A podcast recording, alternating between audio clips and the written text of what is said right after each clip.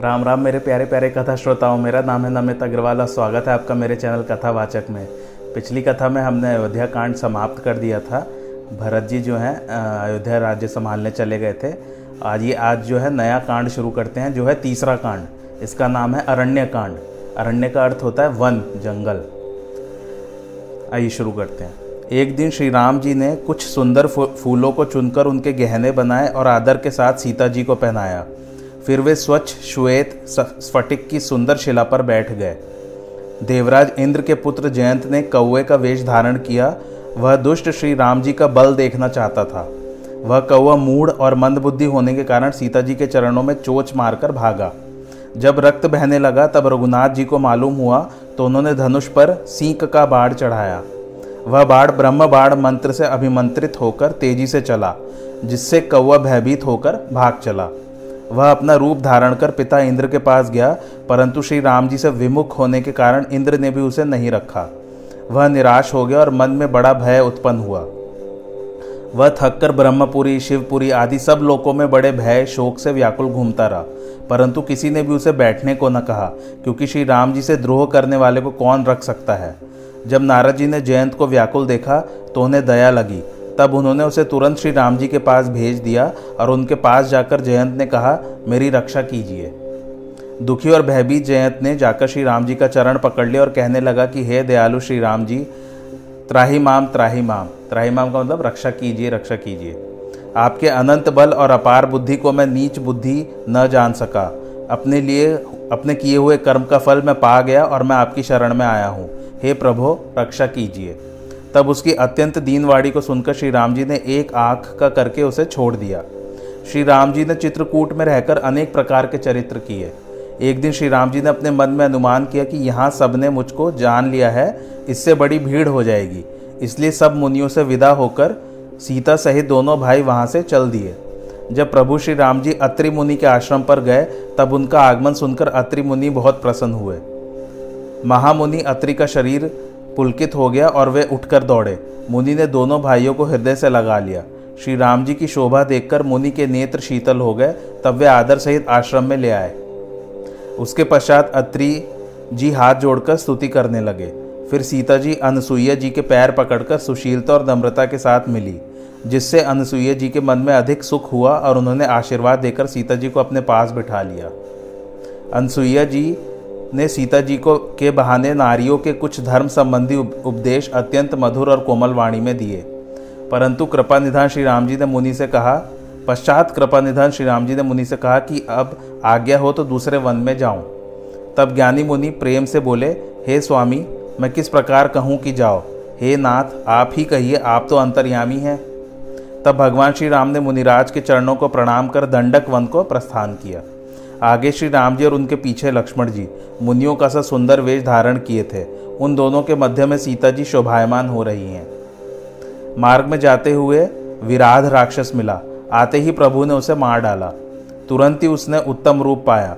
उसे दुखी देखकर श्री राम जी ने उसे अपने धाम भेज दिया। फिर जहाँ शरभंग ऋषि थे, वहाँ श्री राम जी सुंदर अनुज लक्ष्मण जी व जानकी जी के साथ गए। श्री राम जी का स्वरूप देखकर मुनि जी अत्यंत प्रसन्न हुए। मुनि जी बोले हे कृपालु श्री राम जी, सुनिए। मैं ब्रह्मा जी के स्थान को जा रहा था तो मैंने यह बात अपने कानों से सुनी कि श्री राम जी वन में आ रहे हैं। हे प्रभु, आपके दर्शन करके मेरी छाती ठंडी हुई है। हे नाथ, आप मुझ गरीब की भलाई के लिए तब तक यहाँ रहिए जब तक मैं देह छोड़कर आप में मिल ना जाऊँ। मुनिराज ने शरीर से जो कुछ योग, यज्ञ, तप और व्रत इत्यादि किए थे, वे सब प्रभु श्री राम जी को समर्पण कर उनसे भक्ति का वर लिया और सब वासनाओं को त्याग कर शरभंग मुनि चिता रचकर उस पर बैठ गए। और बोले, हे श्री रामचंद्र जी, आप मेरे हृदय में सदा निवास करिए। ऐसा कह मुनिवर शरभंग जी अपने शरीर को योगाग्नि द्वारा भस्म कर राम कृपा से बैकुंठ सिधारे। फिर श्री राम जी वन को चल दिए और मुनियों के बहुत से समूह उनके साथ चले। तब आगे जाने पर हड्डियों के ढेर पड़े हुए देखकर श्री रामचंद्र जी को बड़ी दया आई तो मुनियों से पूछा, तब मुनियों ने कहा, हे स्वामी, हे सर्वदर्शी, आप सारी बात जानते हैं, फिर क्या पूछते हैं? हे नाथ, राक्षस, राक्षसों ने सब मुनियों को खा डाला, यह सुनकर राम जी के नेत्रों में जल भराया। तब भगवान श्री रामचंद्र जी ने, इस पृथ्वी को राक्षसों से हीन कर दूँगा, ऐसे भुजा उठाकर प्रण किया और सब मुनियों के आश्रम पर जा जाकर उन्हें सुख दिया। अगत्य मुनि ने शिष्य सुतीक्ष्ण थे। अगत्य मुनि के शिष्य सुतीक्ष्ण थे, जिनको भगवान के विनय में अत्यंत भक्ति थी। ये मन कर्म वचन से श्री राम जी के सेवक थे। उन्होंने जो ही श्री रामचंद्र जी का आना सुना तो वे अनेक प्रकार के मनोरथ करते हुए दौड़े। सुतीक्ष्ण अपने हृदय में सोचते हैं कि आज भव बंधन से दया करने वाले श्री रघुनाथ जी का दर्शन करके मेरे नेत्र सफल होंगे। प्रेम में निमग्न ज्ञानी मुनि सुतीक्ष्ण की दशा कहीं नहीं जाती। दिशा विदिशा में मार्ग नहीं सूझता, वे नहीं समझते कि मैं कौन हूँ और कहाँ जा रहा हूँ। वे कभी पीछे की ओर लौट कर चले आते और कभी गुणानुवाद कर नृत्य करने लगते हैं। मुनिवर सुतीक्ष्ण ने अतिक्र, अतिरल, अविरल प्रेम और भक्ति पाई। प्रभु श्री रामचंद्र जी वृक्ष के ओट में खड़े होकर देख रहे थे। मुनि की परम प्रीति देख श्री राम जी उनके समक्ष प्रकट हो गए। श्री राम जी के प्रकट होते ही मुनि मार्ग में निश्चल होकर बैठ गए। तब श्री रामचंद्र जी उनके समीप चले गए। मुनि को श्री राम जी ने अनेक तरह से जगाया, पर मुनि ध्यान के सुख में मग्न होने से नहीं जागे। तब राम जी ने मुनि के हृदय में राजा का रूप छिपाकर चतुर्भुज रूप दिखाया। तब मुनि अकुलाकर उठे। सीता और लक्ष्मण सहित राम जी को देखकर मुनि दंड के समान चरणों में गिर पड़े और फिर प्रभु को अपने आश्रम ले गए और फिर मुनिवर उनकी स्तुति करने लगे। श्री राम जी ने प्रसन्न होकर मुनिवर को हृदय से लगा लिया। फिर राम जी, सीता और लक्ष्मण सहित अगत्य मुनि के पास चले। सुतीक्ष्ण आश्रम पहुंचकर अगत्य मुनि से बोले, हे नाथ, राम, लक्ष्मण, जो जगत के आधार हैं, वे आपसे मिलने आए हैं। आप रात दिन जिनका जप करते हो, वे राम, लक्ष्मण, सीता पधारे हैं।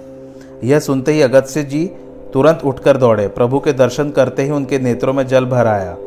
दोनों भाई ने दंडवत प्रणाम किया तो अगत्य जी ने प्रेम सहित हृदय से लगा लिया। आज की कथा यहीं समाप्त होती है। अगली कथा में हम जानेंगे कि शूर्पनखा जी ने कैसे राम जी को और लक्ष्मण जी को उनका हाथ मांगा ब्याह के लिए। कैसी लगी आपको आज की मेरी कथा? कमेंट करके ज़रूर बताइए और मेरे चैनल कथावाचक को लाइक, शेयर और सब्सक्राइब ज़रूर कीजिए। थैंक्स फॉर वॉचिंग, धन्यवाद।